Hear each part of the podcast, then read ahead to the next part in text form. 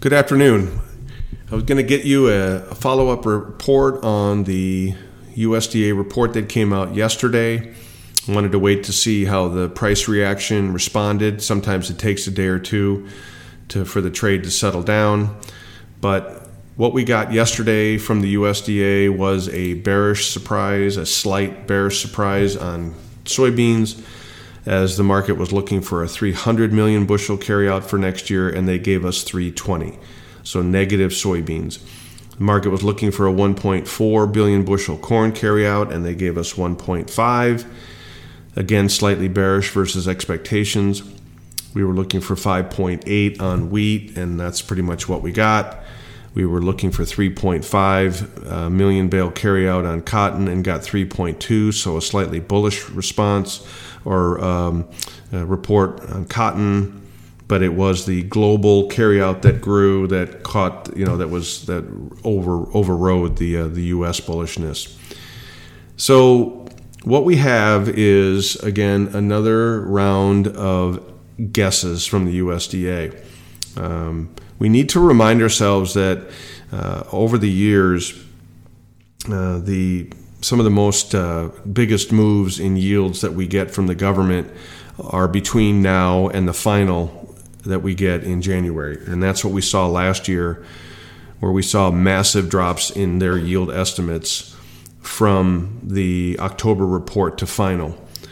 And I'm saying this because Indigo Ag just came out with their private analyst estimate, uh, where they've got corn yields down 4.7 bushels versus the government, almost 5 bushels, and the soybean yield down 1.7. And over the last few years, ironically, Indigo Ag has been far more accurate than the USDA on the final yield estimates. And so if I plug in Indigo Ag's yield estimate, uh, we end up taking four, or five hundred million bushels off the corn balance sheet, and surprise, surprise, we're back down at pipeline levels, uh, back down below, you know, near a billion bushels. Soybeans not too dissimilar. If I take 1.7 bushels off the national yield, my carryout goes from 320 down to about 150, 160. Not pipeline, but very close to it. And if you remember the price response last year after the first of the year, once we went from this perception that we had plenty of grain to pipeline levels, pipeline levels equal six, seven dollar corn. Pipeline levels in soybeans equal 15, 16 dollar soybeans. Um, last year on beans, we went below pipeline for a little while, I think, and that's why we traded up near 17. But I, I bring this to light because you remember we didn't get clarity on these yields until after the first of the year.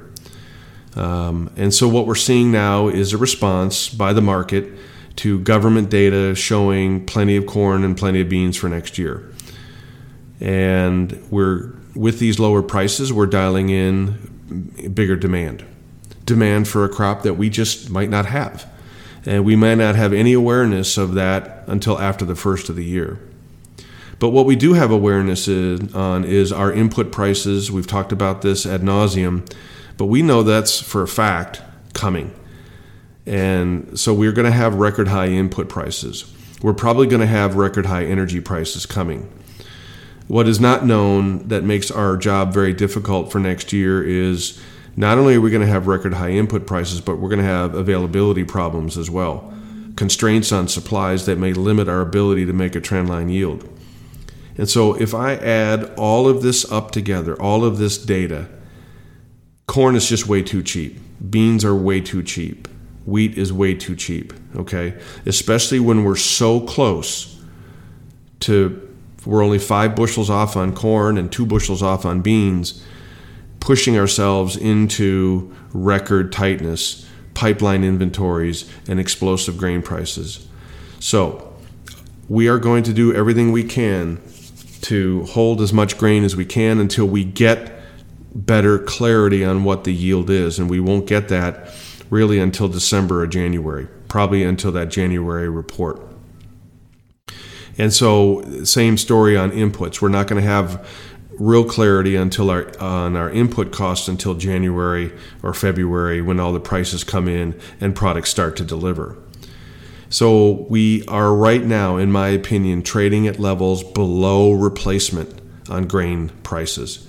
And when you're when you're at, at, at prices that are below replacement, you have to hold. You've got to hold on to everything that you physically can and wait for the market to give you more clarity uh, on on yields, more clarity on inputs, and more clarity on demand.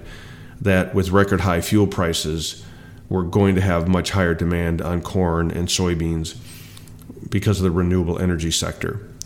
So we are in a hold position and do our best to maintain uh, as much inventory of grain as we can going into the first of the year. Cotton at a dollar, we've talked about this. You know, never going to argue with cotton over a dollar, so keep pricing into that. Uh, but it's the grains we absolutely need to hold on to for a reset that I believe is coming after the first of the year. Thanks so much. Have a great day.